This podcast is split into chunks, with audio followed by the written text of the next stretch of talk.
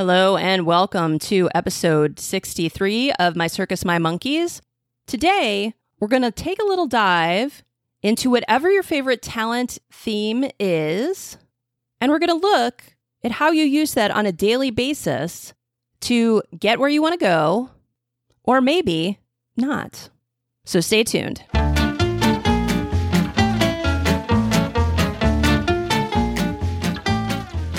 You're listening to My Circus, My Monkeys, the podcast for supervisors in education or any field that emphasizes growth and development. If you want to rein in the chaos and transform your team to better serve your students and clients, keep listening. This podcast explores essential information on supervision, employee engagement, and using a strengths based framework to empower you and your team. We'll examine the latest research in psychology neuroscience, education, and beyond to help you and your team get to the next level. With your host, Anne Brackett, the Chief Engagement Officer of Strengths University. Okay, everybody has a favorite talent theme. That one talent theme, aka strength, aka talent, that they really like to talk about, get extra energized when they use it or when they are asked to use it. For me, that talent theme is ideation. And the reason I wanted to talk about your favorite talent theme, which mine's ideation, I have no idea what yours is. Maybe ideation, maybe something completely different. But I've talked about in other episodes really taking the time to get to understand how your talent themes show up for you.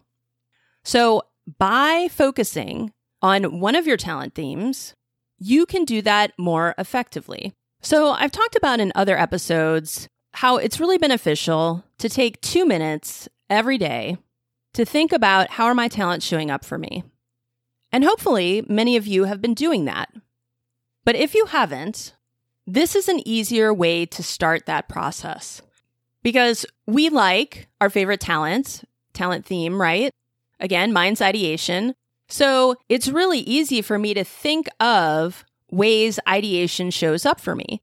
And it's really easy for me to pay attention when all of a sudden I'm having ideas. I'm putting things together because, again, it's my favorite.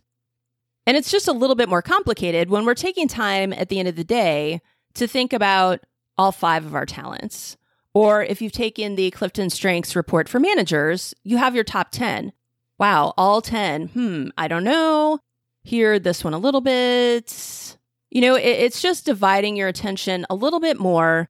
And it, it's certainly not difficult per se, but when you're trying to start this new habit of paying attention to how your talents show up, it can be just enough confusion or complication to make your brain go, man, never mind. I don't quite get what she's saying.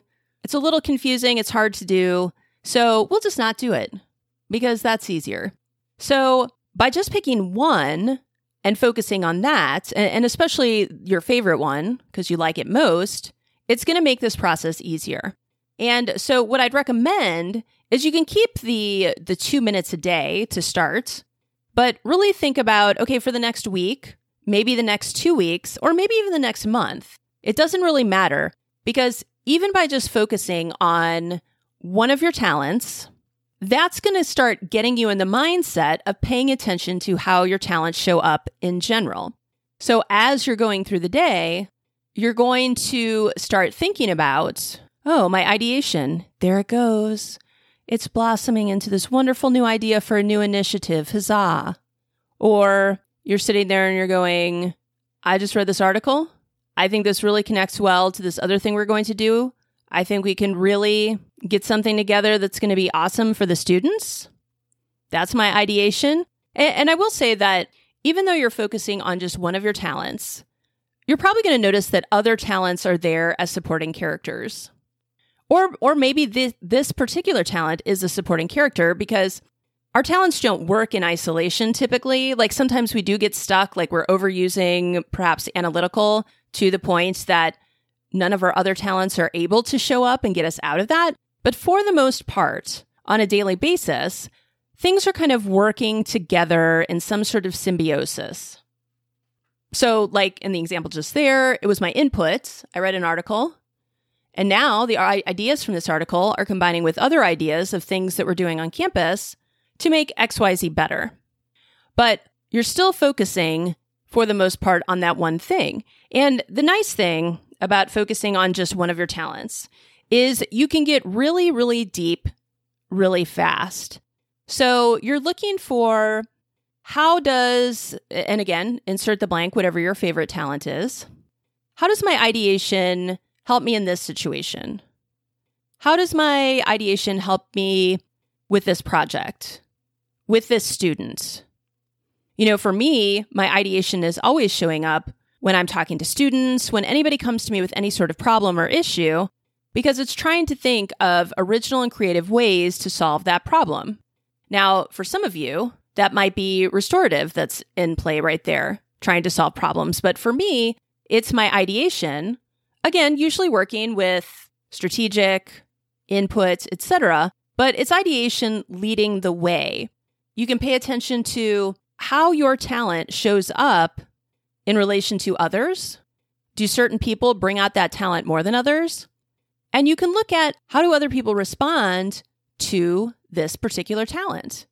Because there are some people in my life that when I have my ideas, their their kind of first reaction is to look at me inquisitive inquisitively and kind of the dot dot dot is okay, well, have you thought out how this is all going to work?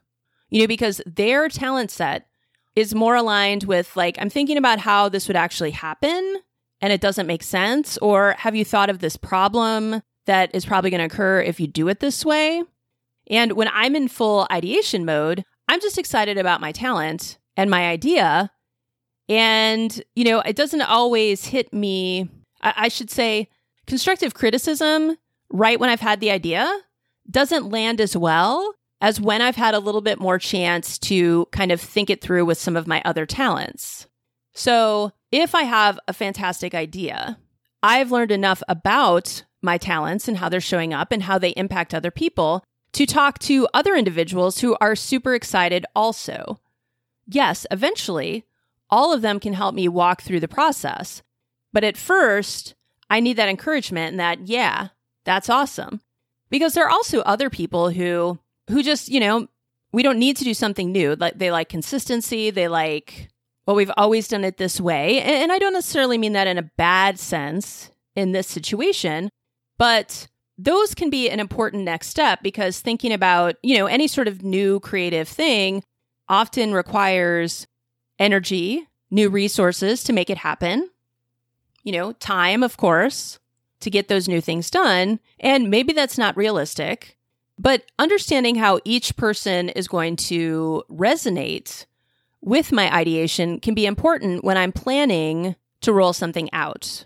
Or I've thought about, and I should say, even when my ideation is in play, it's very rare that it comes up with an idea that has absolutely no thought behind it. It's usually an idea that that stems from some input, you know, multiple input sources that strategic has kind of combined helped combine in different ways to think, "Oh, this will really help us with blank outcome." So there's there's typically thought behind it. But again, understanding how that's going to hit different people can be really, really important.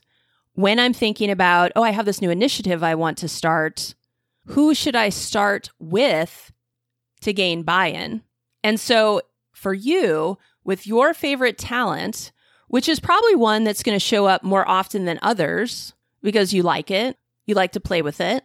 So, as much as possible, you like to bring it out knowing how that's going to hit other people can be really helpful no matter what you're trying to do. Not necessarily like me, oh, I have a new idea that I want to run with, but oh, I've been analyzing this data and I found some interesting patterns that I think are going to impact our policies.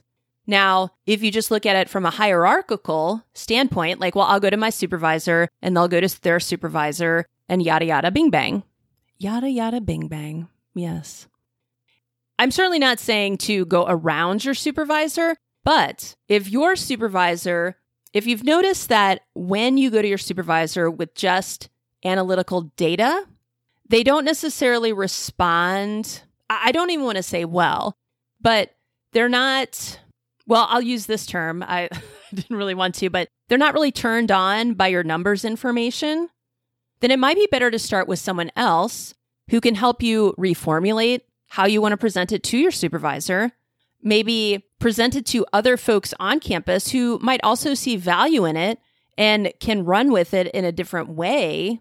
But it's really about understanding that my talents show up in this way. This is how my favorite talent often shows up for me. This is how it helps me. This is how it gets in my way. And part of that getting in my way could very well be with other people. And so, again, by just focusing on one of your talents instead of all five or all 10, this really helps your reticular activating system hone in. And for those of you who, reticular, what system? Um, that is the system in your brain that helps filter out other information. Like, what is the most important information that we need to pay attention to? Your reticular activating system sets up the parameters. And if you've never taken strengths or you just took it, it certainly hasn't been programmed to look for your specific talent themes and how they work for you. So you have to tell it, this is important. This is what I want to focus on. And again, with the brain, we've talked about this in other episodes. Your brain is lazy in the sense that it's trying to, your brain is lazy in the sense that it is trying to conserve energy for emergency situations. So it needs to know that this information, how you're using your favorite talent is important for its survival. Because to a certain degree, it is. It may not save your life per se, but it can save you a lot of time and energy if you know how you're using that talent and you can start mitigating situations where you're using it in a way that's not getting you where you want to go, not helping you reach your goals. Now, I didn't want to go too long today because full disclosure, I my little pug Pekingese mix had emergency surgery on Friday, and I'm waiting to hear back if she can come home today. So I just wanted to do something quick to get you guys some information and, you know, help you think about a different way of doing this. Again, my suggestion is whether you have been paying more attention to how your talents are showing up for you, which is really, really crucial information when it comes to managing your talents and managing your energy. If you've never done it before, a great introduction is to just start with one. If you've already been paying attention to how your talents work, this is a great way to do a deep dive and really focus more on each one. So start with your favorite, do that for a week, maybe two weeks, until you feel like you've got a good handle on it, and then switch to another one. Because again, this is helping train your brain to pay attention to when those talents, which are automatically showing up, are behaving in a way that's helping you or getting in your way. So, the ways that it gets in your way, you can start mitigating that. So, in my example before, if I'm really excited about something and I want people on board, I'm probably not going to start by talking to those people who are immediately skeptical. I definitely want their feedback at some point because there may be something that I'm missing as far as making this work. But first, I want to see if other people are excited by about this idea and think it's, you know, potentially going to be effective. Then and this is how my brain works. Then we can start looking for problems and making tweaks to make it work for everyone. But first, I just want to get some buy in. And so, same thing for you when you're leading with different talents, who's responding in what ways? So you know in different situations, oh, I have this data. I should go to Brenda. That's my best first person for this type of thing. Or if it's empathy, I know if I go to so and so, they don't respond well to my empathetic tendency. But if I go to Barb, I guess everybody just has B names in this episode, then she's going to be more receptive.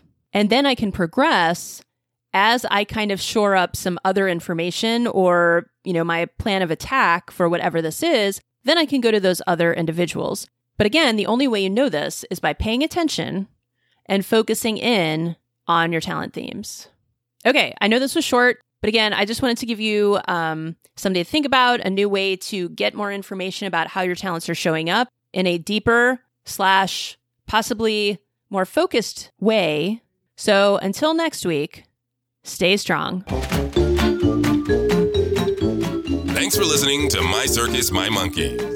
You can find this episode's transcript and links, as well as other episodes, on our website www.strengthsuniversity.org slash mycircus.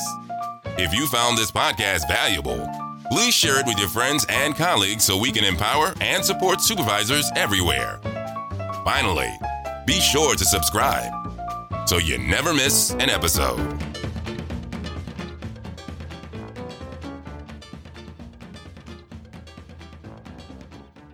As always, Alicia and I are here to support you as you reflect on where you are and where you want to go. One great way to invest in yourself and your team is to join us for the summer cohort of the Supervisor Strengths Institute. We are revamping the Institute this summer to make it even more manageable for your busy schedule. It is the same great content, but we've condensed it so you can work through each week's modules and start implementing change even faster. We know that life can too easily get in the way of you staying on track, so we've also added a bonus for everyone who completes all eight weeks of learning. You will get an additional 60 minutes of our time, and you can use that for more individual coaching, a short team session, or to receive a discount on a longer team workshop. Our Summer Institute starts on May 28th. Go ahead and register now. Check it off your list. We want you, your team, and your students to shine their brightest, and that starts with you. So join us for the Summer Institute using the link in the show notes. Or if you have questions about the Institute or other services, contact us at Anne, and that's A N N E, at strengthsuniversity.org. Thanks for listening to My Circus, My Monkeys. You can find this episode's transcript and links, as well as other episodes, on our website www.strengthsuniversity.org slash mycircus. If you found this podcast valuable, please share it with your friends and colleagues so we can empower and support supervisors everywhere. Finally, be sure to subscribe so you never miss an episode.